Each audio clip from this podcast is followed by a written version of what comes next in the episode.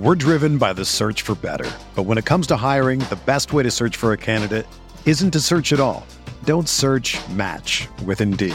Indeed is your matching and hiring platform with over 350 million global monthly visitors, according to Indeed data, and a matching engine that helps you find quality candidates fast. Ditch the busy work. Use Indeed for scheduling, screening, and messaging so you can connect with candidates faster. Leveraging over 140 million qualifications and preferences every day, Indeed's matching engine is constantly learning from your preferences, so the more you use Indeed, the better it gets. Join more than 3.5 million businesses worldwide that use Indeed to hire great talent fast. And listeners of this show will get a $75 sponsored job credit to get your jobs more visibility at Indeed.com slash BlueWire. Just go to Indeed.com slash BlueWire right now and support our show by saying that you heard about Indeed on this podcast. That's Indeed.com slash BlueWire. Terms and conditions apply. Need to hire? You need Indeed. What's up, y'all? It's Drewski, and I've teamed up with Mountain Dew to produce a hilarious new basketball podcast called The Dew Zone with Drewski. Learn the backstories of your favorite ballers and celebrities like Jamal Murray. Did you have like a favorite team? Was it the Raptors at the time or no? Was the Raptors even started around that time? Come on, bro. I ain't that old, fam. you talking like I'm 50. Taylor Rooks, A'ja Wilson, and many more. You won't want to miss this. Listen to The Dew Zone with Drewski on Apple Podcasts, Spotify, and wherever you listen to podcasts.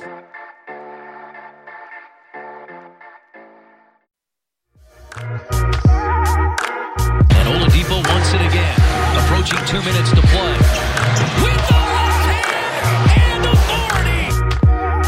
McKee gets it in the middle for the win.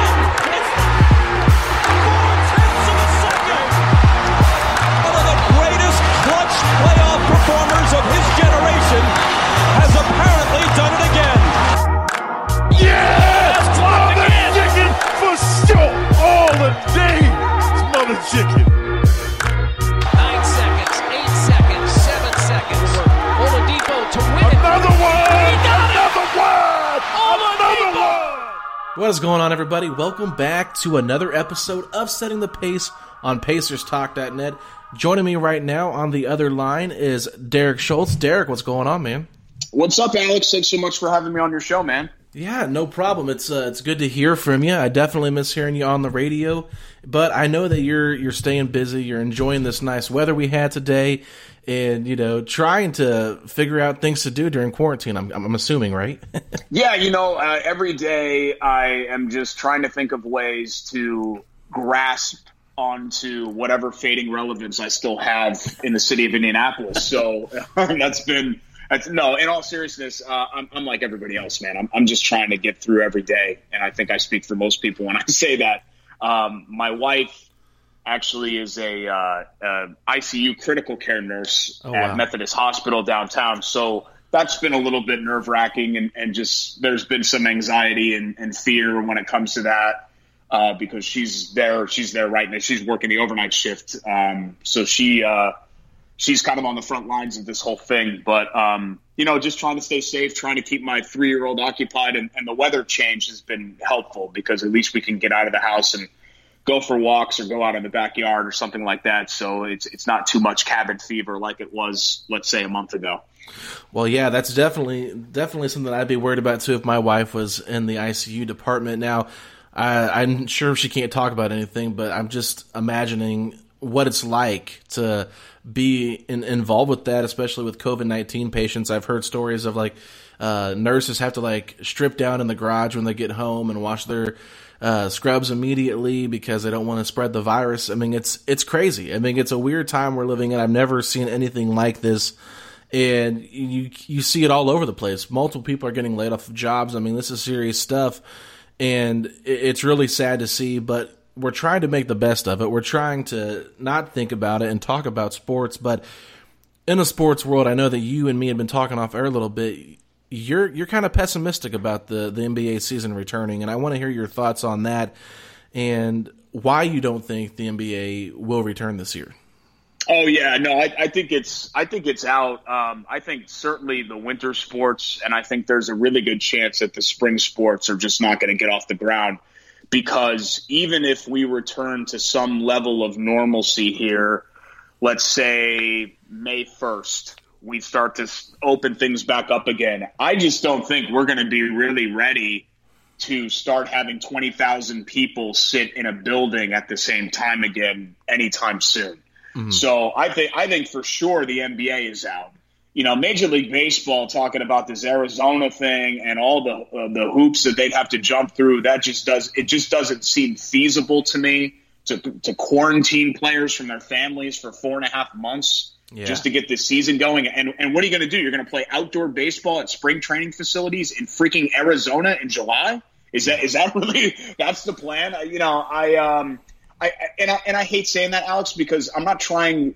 I'm like everybody else. I miss it desperately. I miss the distraction. I, we need sports. I, I bleed sports just like everybody else that's listening to this sports podcast, right? Right. But um, I, I and I don't know. Um, I don't think anybody knows. It, it's scary. It's really hard to project. You know, two weeks ago things work, looked a lot more bleak than they look right now. But two weeks from now, things might be a lot more bleak than they are right. You know, I have no idea. But I just kind of adding everything up. I just don't think that we're going to be ready to pack tens of thousands of people into arenas for for these sort of games anytime soon.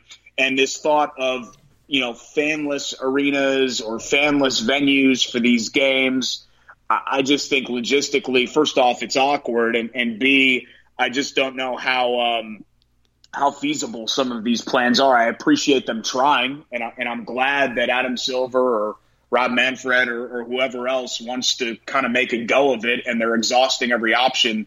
It just doesn't seem like there are a lot of good options to to get this thing back going again.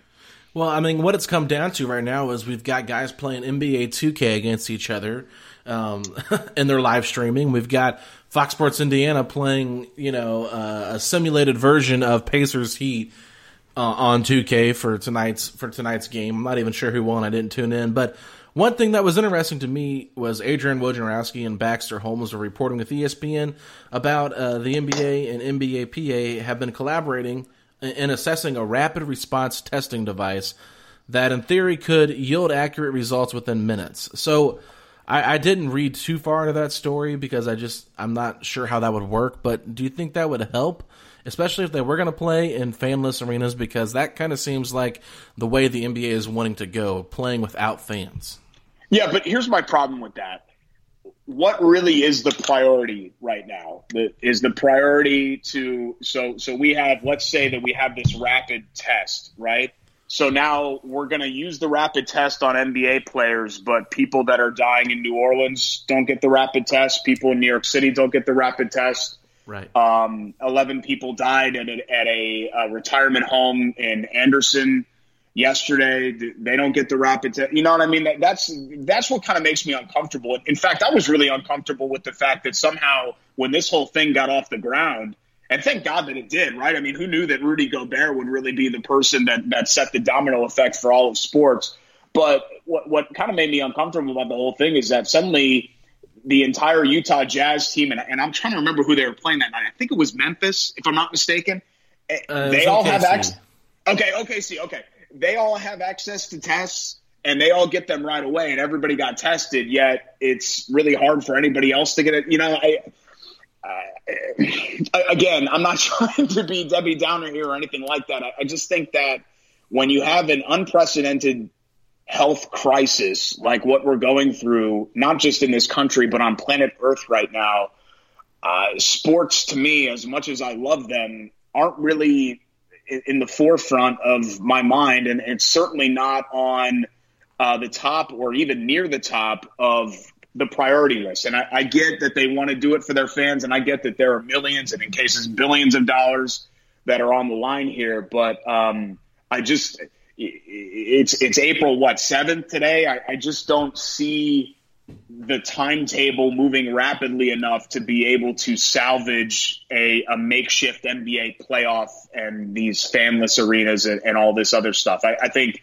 if, if we could if we could start football season on time and and still have like the golf majors and racing, then I, then I think we're doing pretty well for 2020 because I, I, think that I think pretty much that's the best case scenario. I think the best case scenario is that you get the tennis, the, the uh, golf majors in, You get some sort of a racing season, and you know the fall sports or the sports that go into the fall, I think are are salvageable. I don't think the NBA is, and I think baseball is going to have a really really hard time because to have a legitimate season, you've got to have probably about 110 games, and you you need four weeks for pitchers to get ready once this lifts. So you're talking about an attack on another month there. I, I think logistically, baseball's in a really tough spot. Yeah, and I think you bring up a great point. Like it's bigger than sports, and I think sometimes as sports fans we can kind of get in that little box of thinking, "Oh, I just can't wait for sports to come back," because it's that escape. It's that I don't have to think about this. I can just enjoy this, you know, that kind of thing. And I, I'm as big a Pacer fan as I know, and it's kind of been one of those things where I just kind of accepted the fact that it's not coming back anytime soon. So I don't even get excited for it or get my hopes up and I just try to find other things to do, whether it's you know enjoy being outside in the neighborhood or you know playing a board game with family members or or whatever. You know, just trying to find different things, and sometimes I think it's almost a good thing uh, for us to kind of just sit back and realize there's other things to do out, outside of sports and you know, being on social media 24 7 and that kind of thing, you know, spending time with your family. Now, there's some people that don't have that opportunity because they might be single living on their own and it, it's different. But I, I, really do think that this is a very serious situation and, um, you know, I, I'm not sure how they're going to go about this, but it, it, to me, it feels like if there was a vaccine for it, I feel like more than likely people would probably be more apt to go about their everyday business and, and do things. But because there's no vaccine, there's no way to cure this. People are people are living in fear. Yeah, and I, I think what the the real issue is is that you know I'm not really afraid for me. Um, I'm afraid for my 70 year old dad. You know what I mean? Like that, and, and we've kept my son away from it. My parents who lived in Connecticut for 40 years and then moved out here specifically because my wife and I were about to have their first grandchild. um, Man. We've kept him away for six weeks, and, and that's been kind of the hardest thing about it. So I, I think it's really, you know, people looking out for each other more than just a, a fear necessarily for yourself. You fear for, you know, you have a neighbor that has um, a thyroid condition or diabetes or obesity or you know any of these other underlying conditions as well and then, of course, the age thing. You know, there's so many people that are in these risk groups that um, could be negatively impacted by this. But um, I just, it, it's not that the NBA doesn't matter. The NBA matters very much, and and people want to have that back. But I, I just don't think we're at a point now where saving the season is um, is anything more than the hail maryest of hail marys right now. I, I would literally be where where we sit today, 9:43 p.m. on April 7th. I would be shocked if we have a completion of this NBA season. Yeah, and that's kind of going to be tough for fans to hear. And I, I, I, was very ignorant when I first started talking about this after the first report came out. I was thinking, let's see how this is in a month and, and go from there. And I was like, no, I think we're definitely going to have a regular season, and I think we're going to have a playoff still because I was in the mindset of they don't want to lose these games. Uh, the NBA does, and I was thinking more on a business side for them just because I really feel like they want to make sure that they get everything paid for with their TV deals. And whether it's, you know, fans or not, fans are going to tune in, especially now. I mean, fans are hungry for anything. So I do think that if they did go to fanless arenas, well, and, and they could even, I mean, some people have even suggested they start the playoffs off in June or July.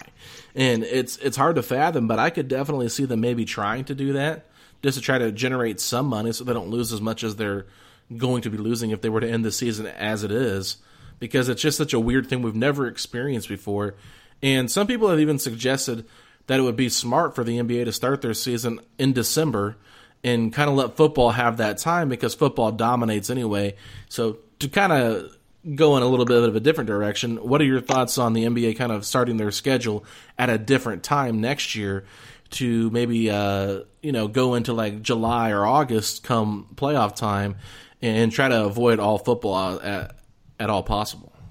Well, you know, I, I'm not, I'm not as much focused on moving the season as I am. I, am a very big proponent, and this isn't just for the NBA. I'm a very big proponent of condensing all sports seasons uh-huh. outside of maybe the NFL. I think the NFL is about has it right. Um, I loved uh, a couple of years ago. I think it was the 10-11 season, if I'm not mistaken. I think what what do we end up having? 58 games, 60 games, something like that. Yeah, I think Um, we were like, what were we, 42 and 24, something like that? Yeah, remember. yeah. So 60-ish something games. I, I know it was 50 and 99, which was a little too condensed. I mean, they barely saved the season in 99. Um, but I, I, you know, I'm not, I'm not as much in favor of that. But I would I would love to see the NBA shave 15 games off their schedule. Um, you know, they've done a better job with the the second night of the back to back stuff, um, and and trying to limit those and, and all of that. I, I, I would love to see baseball, and they'll, they'll never do it because the numbers are so holy. They don't want to mess with that. I'd love to see baseball get down to like 140 games because I, I just think I think in 2022, I just don't know if we really have the attention span. It just feels like it, it just goes and goes and goes and goes, and we're so obsessed now with winning championships. Did you win a ring? Oh, you didn't win a ring. Okay, you suck. So it makes the the long drawn out regular season feel even less meaningful because we don't even celebrate regular season success anymore. Like the Pacers had the best record in the East in 2014, and literally no one cares. Yeah. Um, you know, the, the NFL, it's kind of the same way. It, it, it used to be great to win the division. It used to be great just to go to the Super Bowl, and now it's just you, you got to win it or the season's like a failure. Um, so, you know, I, I did see that, and I, I'm. I, I guess because this the sports calendar is so light here in Indianapolis in July because we have no baseball team in this market, no MLB team, I should say. Um, that would work better for me selfishly as a sports fan here in Central Indiana to have the NBA go well into July instead of just kind of having this six to eight week dead period between the NBA finals and, and the start of college football. But I, I think overall, um, I would much more be in favor of instead of just moving the NBA season or shifting it back a month or a month and a half, um, just condensing it and and letting it run somewhat of the, the same sort of schedule, but just chopping off 15 games or something like that, and then maybe even drawing it out. You can draw it out the same amount of time, just fewer games, so you have less second game uh, back to backs and, and all of that. Yeah, the four games in one week is quite a bit, and I think the perfect way to do that is to play every every team that's not in your division, uh, home and away, kind of like they do with the different conferences. That would give you 50 total games for those 25 teams, and then with the four teams in your division, play them four times, and that would give you a total of 66 games. I think that's a perfect number. Cuts off 16 of the regular season games, and you can expand that out. Maybe make the All Star break like a full, you know, two weeks or something to give these guys a real buy of some sort because they play so many games and they play for so long, and it would allow guys to get healthy, that kind of thing. But yeah, no, I. I mean, I'm all I'm all for change, and I think you're you're you're 100 percent right when you talk about where why championships are all we talk about. I mean, look at LeBron James makes it to the finals like eight years in a row, something like that, and all we talk about is his record uh, in the finals instead of being like, wow, you took that Cavs team to the finals, you know, that horrible Cavs team to the finals. And uh, stuff like that. So, and, and you even go back to like the '90s. I mean, look at a guy like Charles Barkley who never won a title. Reggie Miller, same thing. And they're always kind of criticized and knocked down on the pecking order because they don't have a title. And I'm just curious, you know, you, you, you brought it up. So do you think that winning a title means everything or do you think it's way overblown? No, it's completely overblown because I, I just don't understand. I don't understand the mentality of win a championship or you suck. Like, if you can't enjoy sports and if you can't enjoy, uh, like, like let's say the 2017-18 Pacers season, like if you didn't have fun watching that team, that team lost in the first round. If you didn't enjoy that season and have fun with that season, then what are you even doing liking sports? Right. Um, the tw- the 2012 Colts, that was a great season. It came completely out of nowhere. Everyone thought they were going to be terrible. Reggie Wayne wore the orange gloves in the Chuck Pagano leukemia game. Uh, the Colts were, I think, nine and one in one score games. They had a ridiculous comeback in Detroit to win that game. It was an insanely fun season. They lost their only playoff game. They, in fact, they got dominated in Baltimore, who ended up running all the way to the Super Bowl. So I, I just think that it's um, it, it's I, I- understand that that's kind of where we are in sports fandom, but I try to buck against it as much as I can because I think it's a pretty miserable existence if all you care about is winning the championship. I get that's the goal and all of that, but only one team gets to do that. And there have been so many great moments, specifically in this town for teams, especially Pacers teams that didn't win titles, and so many figures that we celebrated that had no championships, like Reggie Miller. And um, I, I, just think that it, it's kind of unfair to throw everything else out because a championship didn't happen to occur. occur. You know, Rick Smits' shot against Orlando meant something. Uh, Reggie Miller, umpteen times at Madison Square Garden, meant something. Um, the Pacers going toe to toe, better than any team in the league, really, maybe save Boston in the playoffs in 12 and 13 and 14. To me, that that meant something. I, I got something out of that watching that. And I think fans should approach it kind of the same way, or else, my God, you're just going to be miserable your whole life. well, yeah, and I mean, you're looking at that team in Indiana, like how many of us, I mean, if we're really looking hard at the mirror, how many people really thought the Pacers were going to beat the Heat in, in 2012, 2013, or 2014? I mean, even though we had the number one seed, I mean, you saw how we got there. We stumbled our way against Atlanta. Uh, you know, took care of Washington in six games, but that still didn't look promising. I mean, it was one of those things where it never felt like great. You were just happy to be there. With, with the Pacers in the 90s, I mean, Reggie was starting to come into his own against the Knicks. You know, the year they finally beat the Knicks, it's not for the conference finals, and then they get beat by the Magic in the in the Eastern Conference Finals in, in seven games. Then they play the Bulls in '98 and lose that one in seven. I mean, you're going up against Michael Jordan, the best player in the NBA, LeBron James at one point the best player in the NBA. So it's like these Pacers teams have been really successful. They just haven't, you know, acquainted to a championship, and I think you know, you look back at all those runs and you're like, you know, it was fun to root for this team, you know.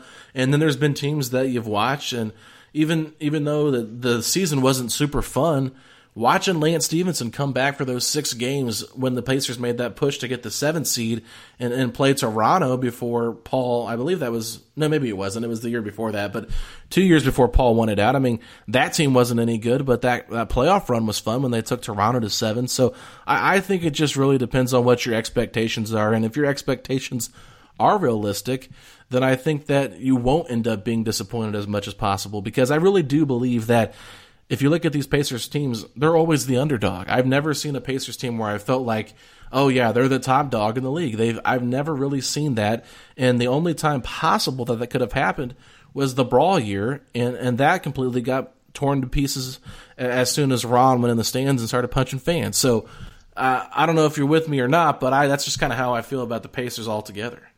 Yeah, and the NBA has the least amount of parity of all the leagues. It's a dynasty league. It always has been. Uh, mm-hmm. Certainly in the last 40 years, it's been. Like, let's take Toronto off the table because Toronto hasn't had a chance really to follow up because I'm assuming this season is going to get canceled.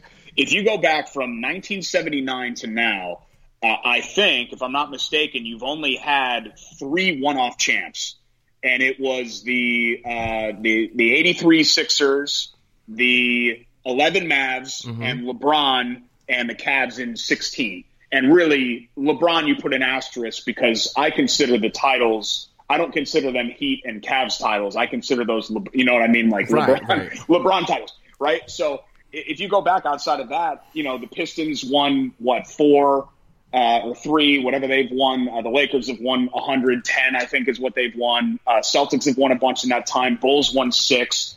Rockets won two um, every single other team that has won during that time has ended up winning again at, at some other point. So it's just really, really difficult to have the stars align and everything come together. I mean, I'm not trying to take anything away from Toronto, but think about how much good fortune was involved in them putting that title run together because you had a superstar just kind of wake up one day and decide, hey, I don't want to do this anymore with my current team, he sort of falls into your lap. And then you have this amazing run built around kind of a veteran team where you've got these ridiculous game winning shots to beat Philadelphia. Uh, the Warriors completely turned to ash in the NBA Finals from an injury standpoint. You know, you, you need a million things to happen. I, I think the 11 Mavs can say the same thing. You Mm-hmm. needed a million things to happen for those runs to to actually take place. So to, to just kind of you know think you know brush off the Pacers or say this is a team that oh god they stink every year and, and they're they're a failure organization and, and all of that and which I'm, I'm not saying is the prevailing thought but there are those people out there. I just think is really unfair for a team that year after year puts itself in the playoffs. And is it frustrating that they bump up against their glass ceiling? Yeah sure. But the, the Pacers existence I'll, I'll take the Pacers last 30 years over a lot of teams that are in their sort of situation kind of middle market not a great free agent destination, um, and and not playing with a lot of the advantages that you know Miami, New York, Chicago, L.A., some of these other teams um, are, are able to play with. Okay, so hypothetically speaking, now let's say the Pacers did this, which they haven't really been in this position in a long time, but let's say they are, you know, given an opportunity to be a top five team in the NBA draft lottery. You know, do you think there's you know, they, they decided that they wanted to always compete for a playoff spot, and that was even during the, the tough years of Troy Murphy and Mike Dunleavy with Danny Granger. I mean, those awful teams that were semi fun to watch offensively, but you just Jim O'Brien was not a coach that I could endorse personally. But uh, you know, you look at those teams and they weren't good enough really to be competitive in the playoffs, and they'd get the ninth seed or the eighth seed and always pick late in the lottery. But a lot of fans say, why don't the Pacers? ever try to get into a top five lottery where they tank for one season to go out there and get a difference maker. So, hypothetically speaking, would you want the Pacers to do that, or do you think what they're doing now makes more sense as far as building a strong organization? I'd always rather make the playoffs than not. But if you're asking me, you know, you mentioned those Granger, Dunleavy, Murphy teams. Ugh. I remember one of those years with about a month left in the season, the Pacers were slotted to pick third or fourth and they ran off like 10 wins in their last 12. I, I want to say that that was the oh, they, they got to 36 wins. I remember that. I, I want to say that that was the 08 09 season, but I might be wrong. Um, that, you, you know, winning 10 of your last 12 meaningless games and picking 13th, which I think ended up being the Hansbrough pick, instead of picking third or fourth, you know, that really ends up stinging you. Um, Pretty good. Like I, I, would rather have that. I, would rather be the four or the five seed than be picking third in the draft. And, and a lot of people will disagree with that, but that's that's just where I am. Like overall, I want to enjoy the season and I want to see playoff basketball and all of that. And and most of the time, at least here recently, the Pacers have been able to do that. But um, you know, my, my favorite fact and I throw this statistic out all the time because how many people realize this. The last time the Pacers had a single digit draft selection, and this isn't just that they traded or whatever, this is the last time the Pacers had a single digit draft selection that they owned, period, was 1989. That is by far the longest streak in the league. Uh, you have to go to, to Tim Duncan to the Spurs in 97 as the next most recent single digit draft selection for an NBA franchise. So it's just, it really is, it's truly incredible. They picked 10th a couple of times. Obviously, Paul George was the 10th overall pick, but it's, it's truly incredible how not bad they've been for the last 30 years. Like they've never truly been terrible. They've been not very good. They've been mediocre, but they've really never been awfully, horribly, you know, Isiah Thomas with the Knicks level bad. Yeah, and I and I'm looking here at the uh, NBA draft uh, history, and uh, I went to the '89 NBA draft. Do you know what pick they had? Do you know off the top of your head? Yeah, it, it was George McCloud, ninth, right? It was seventh, actually. Oh, seventh. Okay, yeah. Well, I knew it was single digit, but it, it was hey, George you, McCloud. You got George right? McCloud. Okay, I was, yeah. I was impressed. Yeah. they could have had some Hardaway, Mookie Blaylock. You know, uh, it wasn't particularly a great draft in '89. Shawn if I, went if I remember. Yeah, yeah. Wow, well, that Shawn ended up working out. Yeah, I know. You talked about that lockout in the ni- in the '99 season, and all I ever think about is Fat Kemp. But uh, just seeing him in that black Cavs jersey just looks so weird because I'm used to seeing him in that Sonics jersey. You know what I mean? It's just like the the lockout did a lot of bad things for him. But um, anyway, so I, I mean, I think we kind of wrapped up this segment talking about you know the Pacers, what the future could be like. You know, not playing this season, uh, bigger picture here, but. Um, I know you were kind of interested, I guess I should say, with the Build Your Pacer squad list that I came out with. And honestly, like I, I'm sitting here on my lunch break. I, I'm bored to death. Nothing to do. And I'm like, oh, okay, let's do one of these Build Your Pacer squad. I'm just to make it up. And I honestly put like hardly any thought into it, to be honest with you. I was like, I just know the popular guys. I'll throw them on there and try to make it where it's evenly balanced and stuff like that. So, first foremost, you said it. I think you tweeted at me. Said this probably one of the best evenly balanced ones you've uh, seen in that area. And I was curious, did you build your Pacer squad with fifteen dollars? I did. I'm trying now to go through it and find it. Uh, let me look because I I, want to make sure that. I've got it. Okay, this is where I said, th- yeah, this is where I said really good list, Alex, but I don't know what. I, I'm, I'll look at it here. I know I had George Hill running the point. I think I went Hill, Sabonis, JOPG, maybe. Yeah, I can't remember what I put either. I'm going to try to find it while you're talking. Would But, that uh, work? Let's see. J- JOPG, so that's 10 bucks. Sabonis 13, Hill a dollar. Oh, and I went Bojan. Yeah, so that was my that was my 5. Gotcha. Um yeah. Which I like because I, I think you get some scoring pop there. Um, Hill is just kind of I, I, I thought you know the worst thing for George Hill was being born in Indianapolis. Really, uh, I, I think we would have remembered George Hill a lot differently, and, and getting traded for Kawhi Leonard. I think we would have remembered the George Hill tenure here a lot differently had the had, had he not been traded for the draft rights to what ended up being Kawhi, and had he not kind of faced the pressure of being a Broad Ripple kid, IUPUI, and all of that. Because I, I always thought that George Hill was just a, a rock solid player who did everything that was asked of him, was maybe not great in any one area, but was good in virtually every area. And, you know, for, for a franchise that really hasn't had a lot of great point guards, you know, no offense to Mark Jackson, but man, if you've been around for 40 years and Mark Jackson is your gold standard for point guards, then you, you know what I mean? Like, you know, Mark Jackson had a had a good career and he hung around for a long time, but that's not exactly a guy that is, um, you know, was ever an elite level player or anything close to it. Um, I thought George Hill was was just really really good, and um, and so I, I'll I'll swoop him up for a buck, and Bojan just because he can fill it up. Um, right. I, I'll take him. So, so I've got the, a really cheap backcourt, and I'll worry about getting buckets with Jo and PG. And um, you know, I, I kind of debated: should I go Dale Davis instead of Sabonis? Like, should I try to, you know, maybe focus a little more defensively or, or focus a little more body wise, you know, physicality wise? But um, I just think Sabonis is. Uh, you know, he's he's kind of starting to show you what he could be, and I, and I was one of those people that was not really a big um, you know, it kind of became a Sabonis or Turner thing, and and I was pretty firmly Turner, and I, and I felt like he had much more growth potential.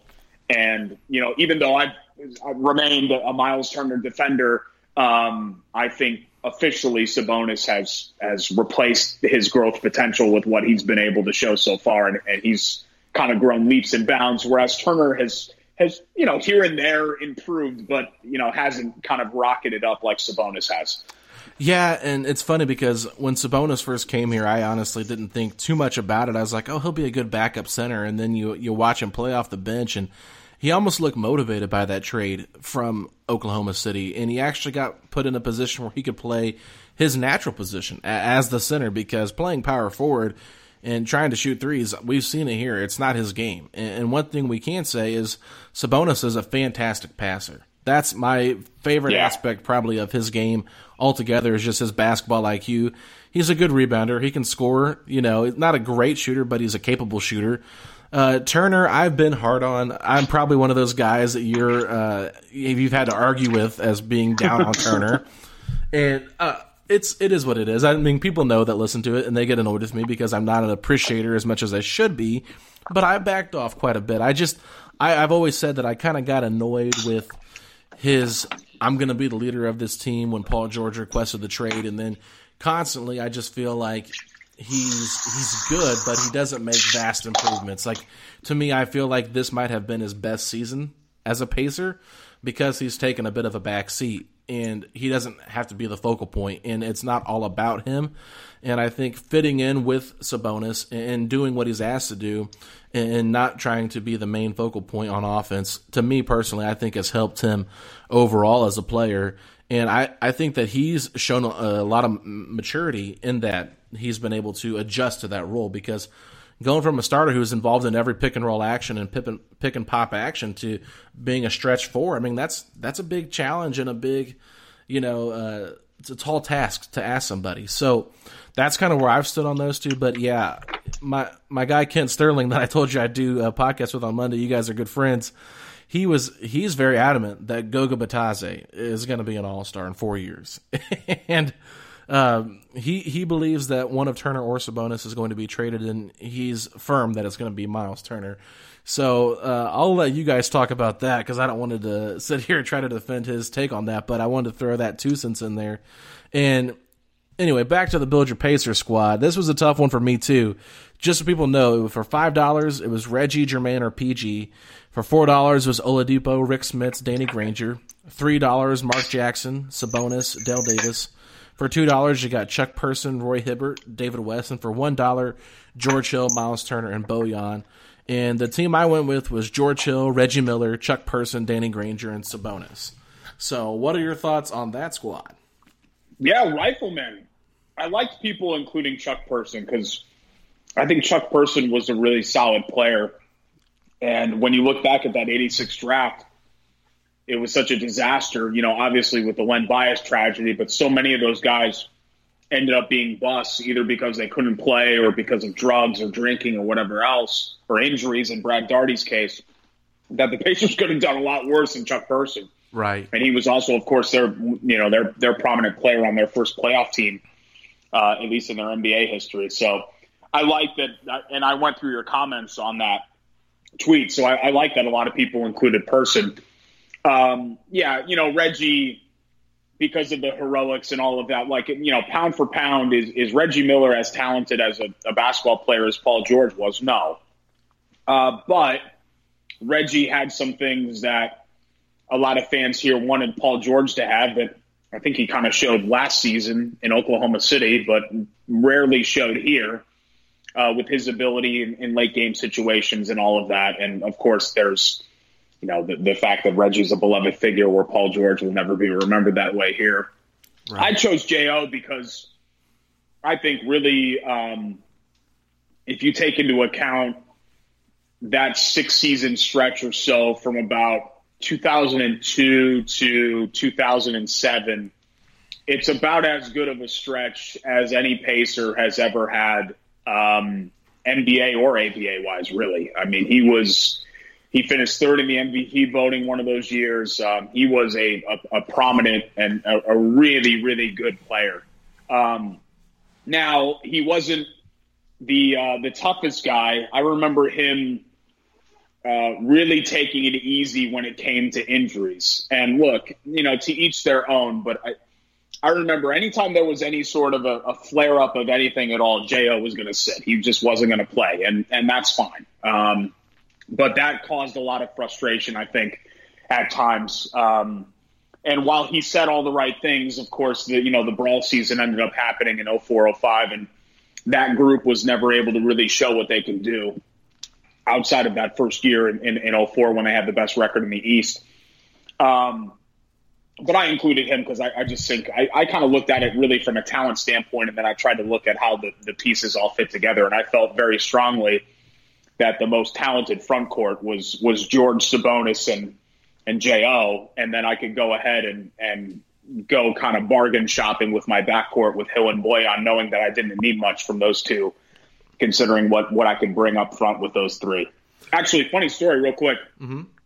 I actually told this on another podcast, but my um, I did a couple of internships in college, but my uh, first internship in Indianapolis was as a senior at IU I worked for Kevin Lee, NBC Sports, and, and he does a lot of IndyCar stuff. But at the time, he was the sports director at WIBC, which was 1070 before 1070 in its current incarnation existed. And my job was to drive up from Bloomington and get audio in the Pacers locker room for Kevin's postgame show.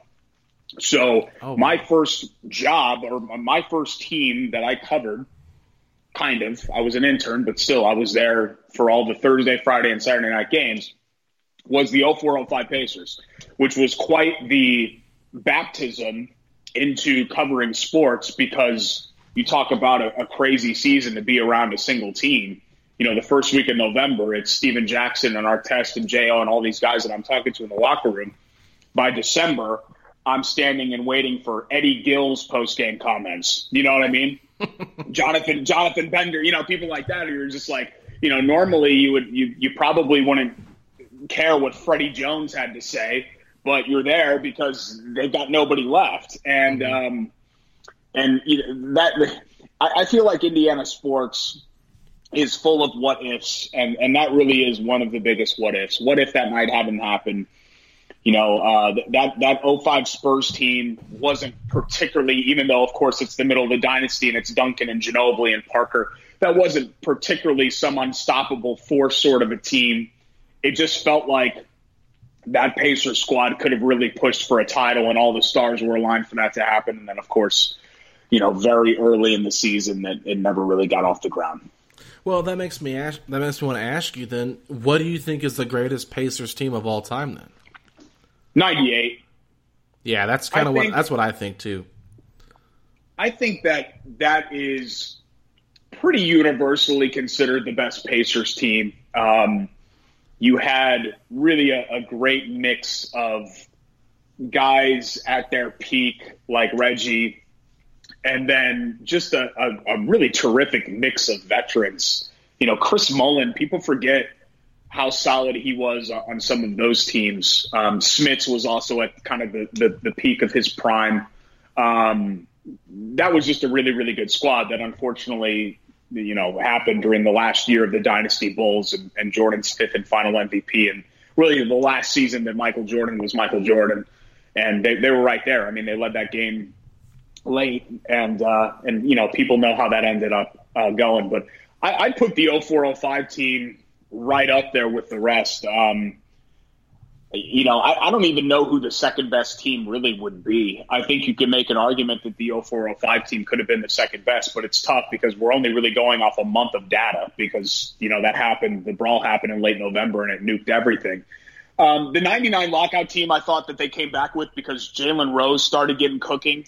I thought was a really good team. Um, you know, 94, 95, those teams, I, I think you just kind of felt sort of happy to be there. Um, the 04 team w- was a solid squad, but I, I, don't think it was quite to the level of those other teams that we mentioned. And ditto for the 14 team. You know, the 14 and 04 teams, I think, were kind of this, around the same to me. Both of them ended up being the number one seed in the East.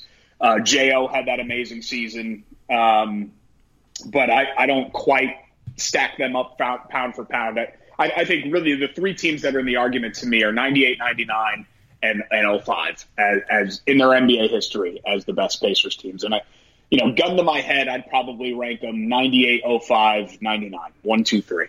Gotcha, gotcha. Okay, so I uh, I created a Pacers uh, bracket. I don't know if you saw this or not, kind of uh, floating around Twitter or not, but I did a, uh, a top 32 Pacers teams, which was really incredibly hard to find. 32 good Pacers teams. Now there's about 25, but the uh, the last ones, the last seven, were quite difficult to come up with because some of them didn't even have winning records.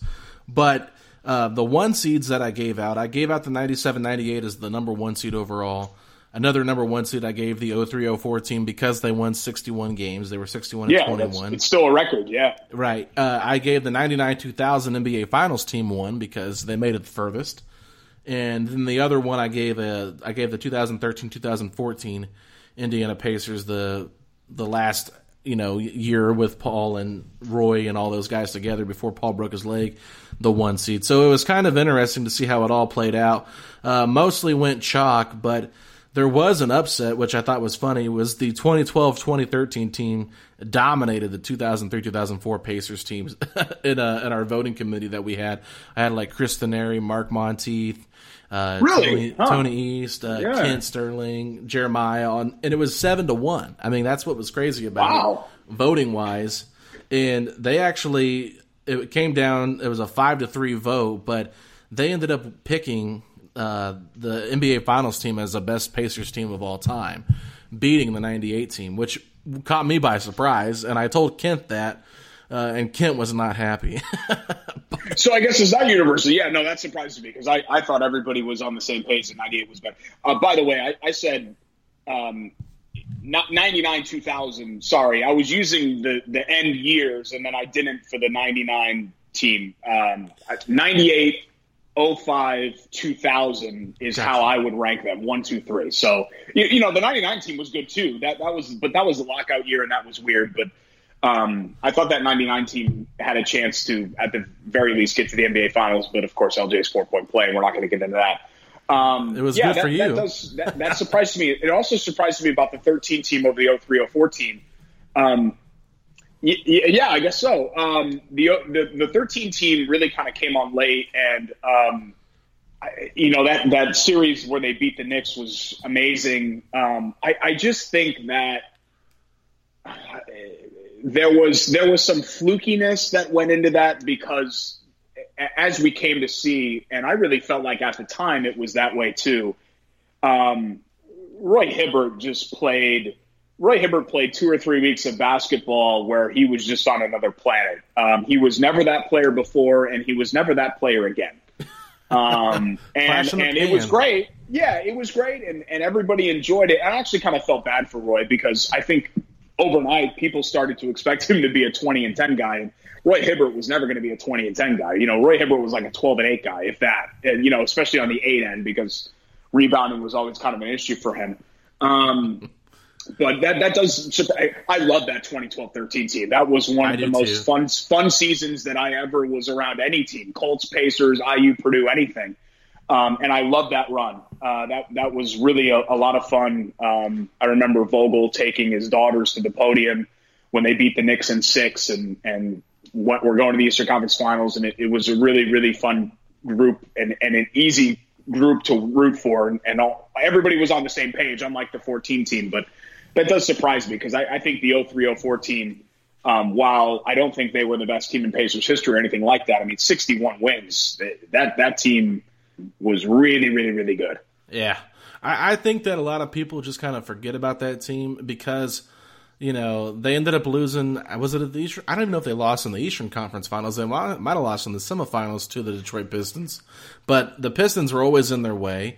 I mean, it always felt like there was just one team that just had a little bit more than them as far as you know getting over the hump and you know, we talked about it when we kind of broke down this bracket on our podcast and other areas. You know, we talked about the acquiring of Rasheed Wallace for Detroit put them over the hump, you know. And the Pacers, you know, they had we've heard Reggie talk about it because he says Ron thought it was his team and Jermaine thought it was his team and they couldn't realize that it was both their teams. You know, it didn't have to be one person's team or the other, but you know, there was there was too much going on there and it, and it kind of came all together because I think that happens a lot in sports. We uh, we had Thaddeus Young on last week and we were talking to him about what was the biggest difference between that Pacers team with Paul George going into the Oladipo year because he was there for that transition. And, and, he basically just said when you have guys like Monta, Jeff Teague, and Paul George, there was too many alpha males in the locker room, and nobody could figure out who the voice was that they were supposed to all listen to. Everybody thought they had to have their voice in the locker room. He said when Vic came in, the whole entire culture changed, and we knew who our alpha male was and we knew who our voice was in that locker room. So it was it was kind of cool to see him talk about that. But as you know, looking back, you can kind of see where that happens a lot with teams that you want to see succeed, but they don't. And I can see where that 2013, 2014 team Pacers started. Pacers team started to fall off. I mean, we know about the rumors in the locker room. Uh, Roy Hibbert, like you said, expectations were too high for him, and people thought he was supposed to be somebody he wasn't. Lance was, you know, trying to make a case for being an all star leads the league in triple doubles. You got David West who just wants to win. Paul's starting to feel himself a little bit, coming into his own as the guy of the team. And then, of course, there's no Danny Granger. I think losing a guy like Granger, losing that guy that was, you know, just the glue in the locker room, really kind of turned things around for that team and that kind of that end of that dynasty there.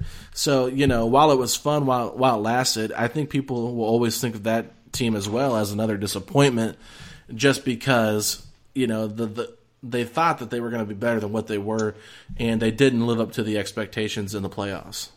Yeah, in late January, they went on a Western trip and just kind of ran roughshod over everybody. I, I remember they, they won a game handily in LA, and, and I think PG did Kimmel that night. And that ended up being really kind of the pinnacle of the season. Right. Where you thought to yourself, oh my God, this is real. Like they're, they're really, I, I don't even remember. I'm trying to remember what their record was. It was something just stupid. It was like they were, I think they were like 31 and nine or something maybe at that point. Mm-hmm. They were really cruising and then it was just like little chips along the way, and um, and the Granger for Evan Turner trade ended up being a disaster. That remember that Andrew Bynum thing, uh, oh, you know, remember. for two games or whatever it was. Yeah, you know there were there were a lot of. I, I think if you gave Larry Bird some true serum, um, while the Evan Turner trade may have made sense on paper, uh, it, it, clearly, I, I, think, especially if, if, I'm not mistaken, created a, a, mental problem for Paul George because I think he's spoken about that. The fact that the Granger trade, um, it kind of changed his whole outlook on the organization because he felt like if they're going to do Danny Granger like that, then how are they going to feel about me? And and it never he never really forgave them for that. So look, uh, you know, Paul George had his own problems, but I, I kind of I, I kind of see where he's coming from with, with something like that. So yeah, you know, that team just completely ran out of gas. I, I think Roy was. Um, I, I, just don't think that, that Roy was mentally tough enough to handle the criticism and everything that was coming his way. I, I again, like I said, I, am sympathetic to his cause. I felt bad for him because um, I think those that, that flukish run in 13 set unrealistic expectations for him. Um, but at the same time, he just completely, I think, mentally fell apart. Uh, I don't think it had anything to do with somebody sleeping with somebody. You know, I remember all those rumors that came. I, I and I talked to people that would know, and you know, I they, I'm not saying that they told me everything because I don't know. You know, people keep some things themselves. I, I've never felt like there was anything in there that suggested there was any sort of like uh, a personal life issue there with Roy. I think it was just one of those things where everybody was dogging on him, and and I remember. Uh, yeah, I remember that Washington series, uh, the Atlanta series before it, especially, but then even into the Washington series, where you were like, I don't even know if this guy should be on the floor right now. Uh, that's how much he was really kind of struggling with it. No, and that's the thing. I mean, you had Pero Antic out there for the Hawks, just killing him. Uh, a guy that nobody's yeah. even heard of after the that that season. Chris Copeland was the guy they brought in off the bench to try to help play a little bit of stretch five. And I mean, I guess at this point, you're starting to see a little bit of a change in the way basketball is being played because, you know, Budenholzer's trying to pull Hibbert off the court.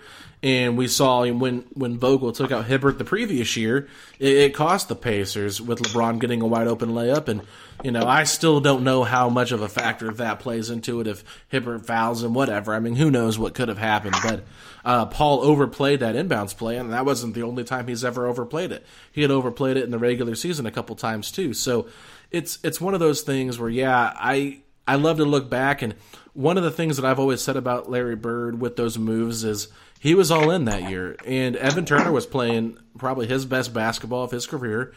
Granted, it was on the worst team in the NBA, but you know, if you're trying to make improvements, Danny wasn't going to be able to play. So he was trying to get a guy that could help them off the bench. He thought Andrew Bynum, if healthy, and when he was healthy, we saw how dominant he was in those two games that he played. He could have helped them. So I don't fault Larry as much as people do for that season and bringing in those guys. And I'm alone on this island more than likely because everybody hates Evan Turner for some reason. But uh, yeah, I, I'm honestly like I really felt like he tried to make that team as competitive as he could it, without really changing too much of the nucleus up. And you, you hate to see him trade a guy like Granger because of what he meant to the team, but it was a big contract and a guy was injured.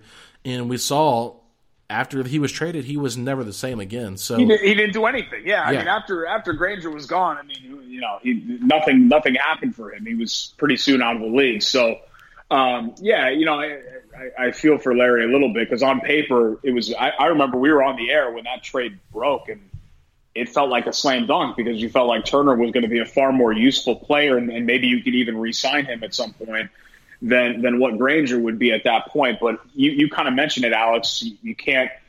You know, I could look up somebody's basketball reference page, um, but you can't find on there what they mean to a locker room, and clearly Granger meant a lot more to that locker room right. than what he meant on a stat sheet. And um, you know, Bird Bird did far more than good, uh, good, good than bad, in my opinion. But we tend to remember people on how they exited, and it was a really bad exit for Bird. Um, and there were a couple of, you know, those teams, those teams after that, West, Hibbert, George, Hill, Lance group.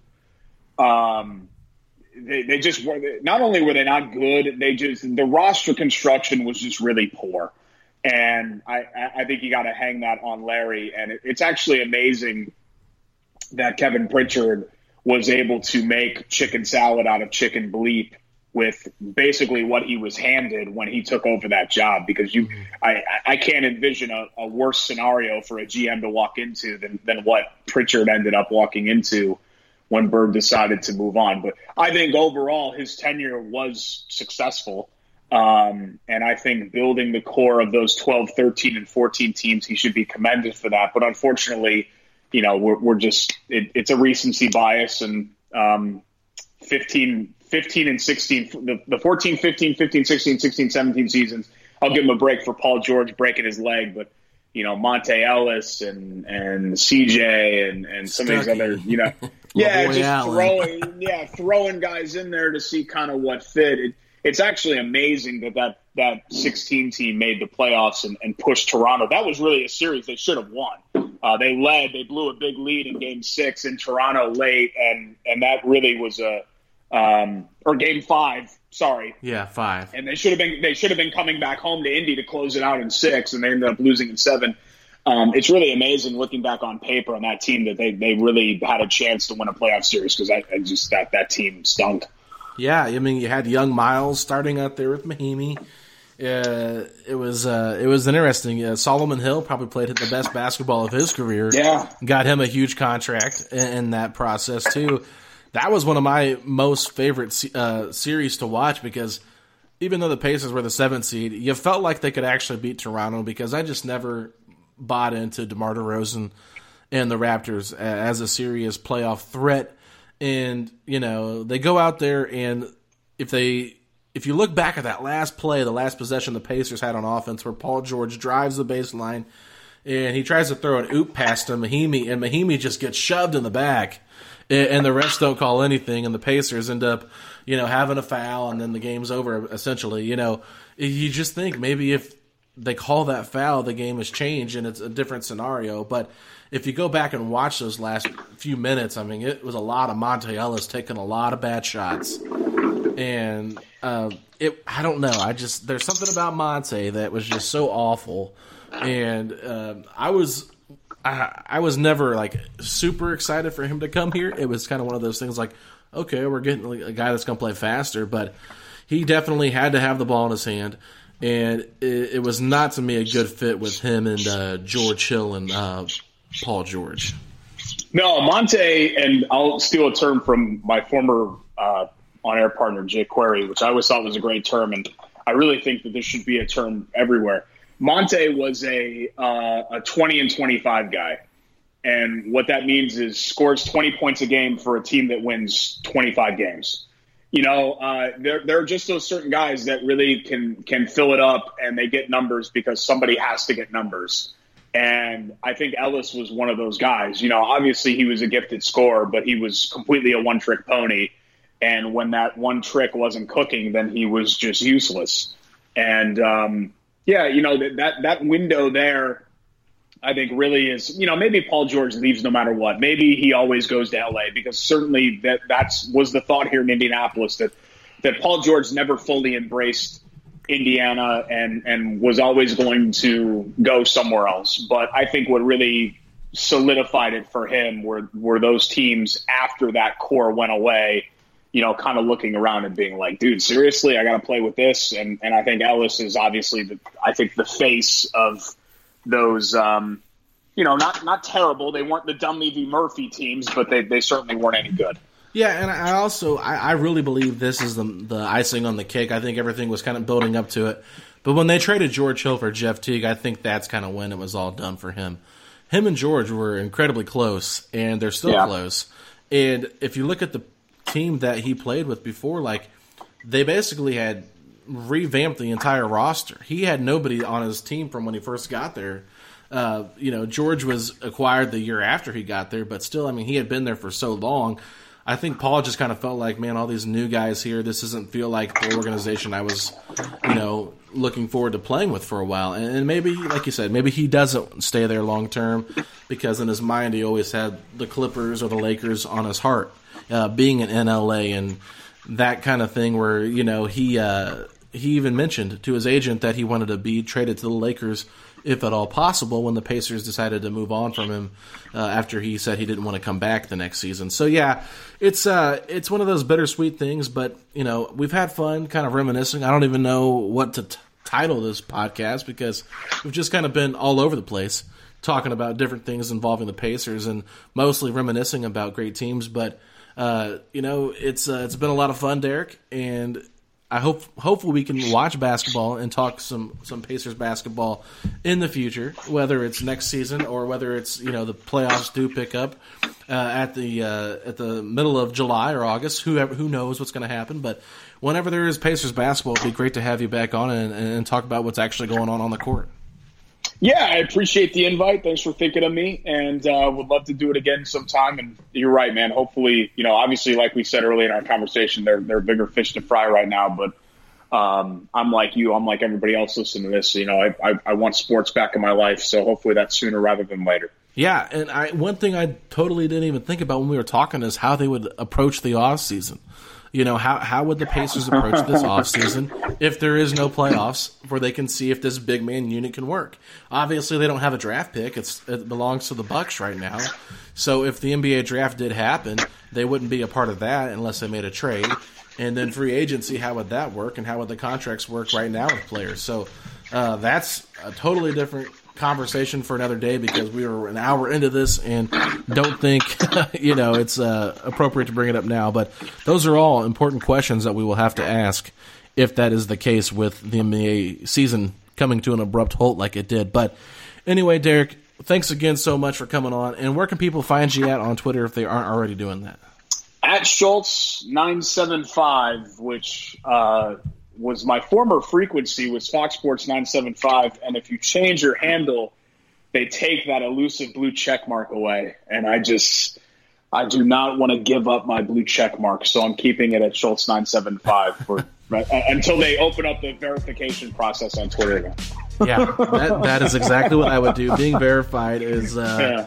Is huge, and it gives you so much more Yeah. credibility. But anyway, Derek, once again, thanks so much. I hope you get some rest and, and uh, enjoy the rest of your night. Thanks so much, Alex.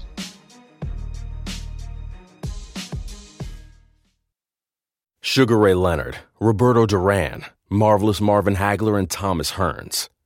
Legends, whose four way rivalry defined one of the greatest eras in boxing history. Relive their decade of dominance in the new Showtime sports documentary, The Kings, a four part series premiering Sunday, June 6th, only on Showtime.